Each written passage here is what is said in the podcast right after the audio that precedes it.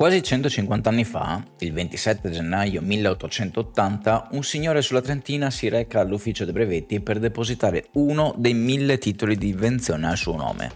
Questo però era particolarmente interessante, poiché quell'invenzione ha cambiato radicalmente il mondo e raffigurava quella che oggi avremmo chiamato una tecnologia disruptive. Stiamo parlando di Thomas Edison e dell'invenzione della lampadina. In realtà, anche se nella cultura moderna Edison è riconosciuto come il padre della lampadina ad incandescenza, non fu lui il primo ad inventarla. A lui però si dà il merito di aver migliorato la tecnologia della lampadina in modo da renderla più longeva e semplice da produrre. Da soli, questi due fattori hanno dato la possibilità a milioni di persone di acquistare una delle primissime lampadine che fino a quel momento erano realizzabili solo artigianalmente. Negli anni seguenti Thomas Edison, Nikola Tesla e Westinghouse furono i tre attori principali che contribuirono maggiormente alla diffusione dell'elettricità. La nostra società moderna si basa infatti su quanto accadde negli ultimi anni del 1800, la cosiddetta guerra delle correnti.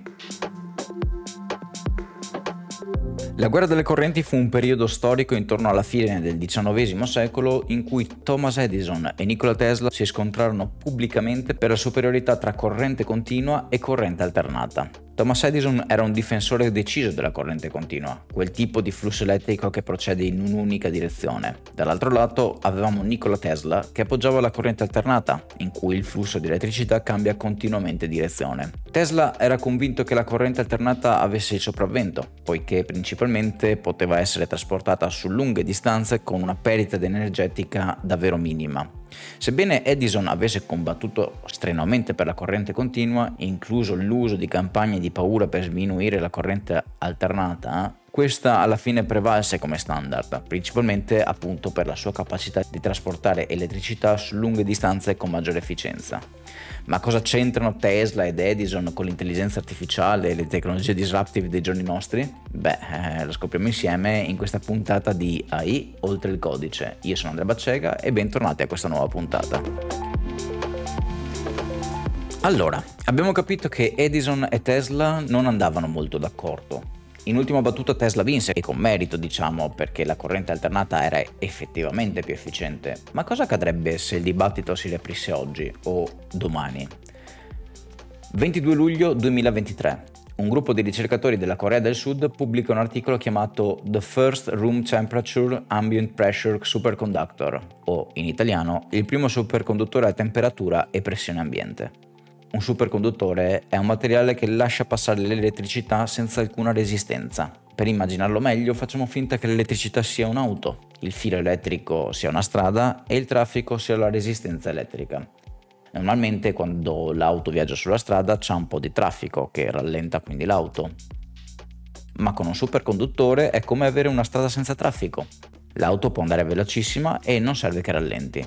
Questo significa che non si perde energia e l'elettricità può viaggiare in maniera molto efficiente.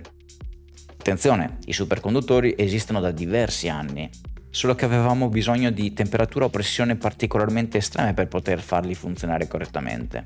Questi superconduttori, chiamiamoli vecchi, ci hanno già donato tantissime cose, come ad esempio la risonanza magnetica. È grazie infatti a certe tipologie di superconduttori molto freddi che abbiamo la possibilità di ottenere delle immagini ad altissima risoluzione di quanto stia accadendo all'interno del nostro corpo. Per tornare al parallelismo con l'auto e il traffico, i superconduttori conosciuti finora funzionano bene, diciamo, tra le 2 e le 4 di notte, quando ovviamente il traffico su strada è praticamente nullo. Però è un po' una palla dover viaggiare di notte, no? Ecco il perché l'LK99, così è stato denominato il materiale della ricerca scientifica, se confermato è potenzialmente una, se non la, scoperta scientifica più grande di questo secolo. LK99 non solo sembra comportarsi come un superconduttore a temperatura e pressione ambiente, ma è composto da materie prime relativamente abbondanti, come ad esempio il piombo e il rame. Come se non bastasse, anche la procedura di produzione sembra essere relativamente semplice. Ciononostante, lo scetticismo nel mondo scientifico alleggia nell'aria, poiché la ricerca originale sembra comunque contenere delle piccole imprecisioni. Ho capito Andrea, ma Tesla ed Edison che cosa c'entrano con questo materiale? Un attimo, adesso ci arrivo. Partiamo con il dire che le applicazioni di LK99 o di eventuali nuovi materiali derivati da LK99 sono enormi. Vi do una lista brevissima.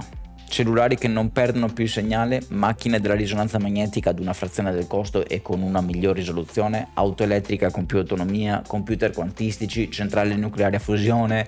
Ecco, queste sono solo alcune delle possibili applicazioni.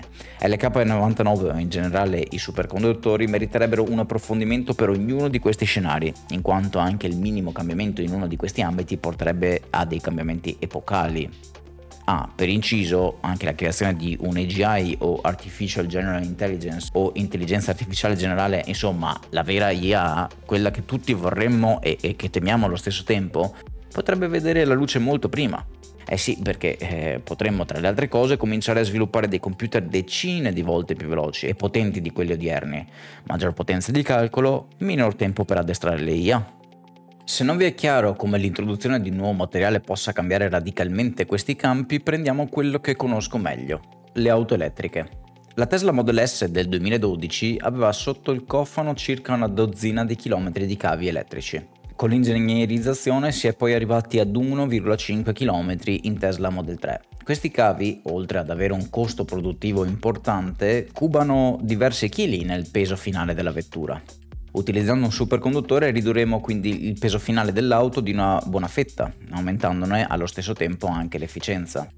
Inoltre tutto il sistema di condizionamento delle batterie del motore, insomma quei sistemi che mantengono a temperatura ottimale le batterie, potrebbero diventare obsoleti. Ok, ora che ho sparato una lista con alcuni dei possibili campi che questo materiale potrebbe stravolgere, è il caso di ritornare alla nostra storia iniziale. Abbiamo detto che Tesla vinse perché la C o la corrente alternata era più efficiente nelle lunghe tratte. Ma se un materiale simile ad LK99 fosse esistito, il problema non si sarebbe nemmeno posto. Infatti, se al posto del rame avessimo un superconduttore, sarebbe quasi del tutto ininfluente la maggiore efficienza della corrente alternata di Tesla rispetto a quella continua di Edison. Anzi, potrebbe pure essere stupido utilizzare la corrente alternata. Mi spiego meglio. Moltissimi degli elettrodomestici, ma anche semplicemente le ultimissime lampadine LED, funzionano in corrente continua, ma noi nella nostra presa a muro abbiamo la corrente alternata. Questo significa che ogni singola cosa che attacchiamo alla cosiddetta presa a muro deve fare un lavoro di conversione da alternata a continua. Come tutte le trasformazioni, anche questa non è perfetta e quindi una parte dell'energia viene persa. Solitamente questa inefficienza sfocia in calore ed è per questo e per altri motivi che, per esempio, nei computer esistono i dissipatori, i radiatori o le ventole comunque di raffreddamento. In uno scenario in cui l'alta tensione è costruita con i superconduttori potrebbe essere una valida opzione alimentare le nostre case, che ne so, a 12 volt in corrente continua, anziché magari utilizzare la corrente alternata. Così facendo sarebbero necessarie meno trasformazioni di corrente, meno materiale, meno dispersione, più efficienza, insomma tutto più bello, l'abbiamo capito. Giusto per darvi un'idea, negli Stati Uniti d'America ogni anno il solo sistema di trasporto energetico, dalla sorgente alla destinazione, perde circa 100 terawattora di energia. Praticamente quello che consuma il nostro bel paese in 4 mesi. Potessimo sostituire la rete di distribuzione elettrica degli Stati Uniti utilizzando un superconduttore idoneo e con uno schiocco di dita, perché questo è quello di cui stiamo parlando, gli Stati Uniti potrebbero istantaneamente chiudere diverse centrali a carbone con tutti i benefici che ne conseguirebbero. In tutta onestà non credo che vedremo mai una conversione della linea elettrica da alternata a continua, ci basterà, per così dire, produrre dei nuovi elettrodomestici utilizzando come materiale un superconduttore e dissipatori, ventole e inefficienze saranno un ricordo del passato. Avete presente la targhetta dell'efficienza energetica presente nei grandi elettrodomestici? Quella che dice A, A+, A++, A Gold, eccetera, eccetera? Ecco, la migliore delle classi di oggi sarebbe letteralmente una porcheria confrontata ad un elettrodomestico costruito tramite un superconduttore a temperatura ambiente.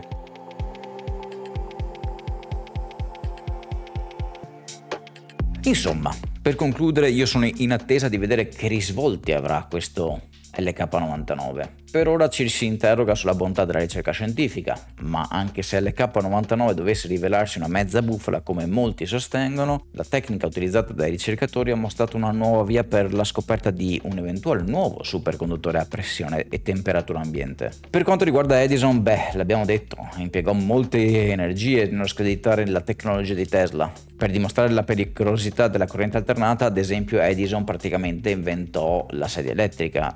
Tuttavia, nel lungo termine fine la C si è dimostrata comunque la soluzione migliore per la trasmissione di energia su lunghe distanze e oggi è comunque la forma standard di energia elettrica utilizzata in tutto il mondo. Edison ha quindi dovuto appendere il chiodo al muro e aggiungere questa alla lunga lista di fallimenti della sua carriera.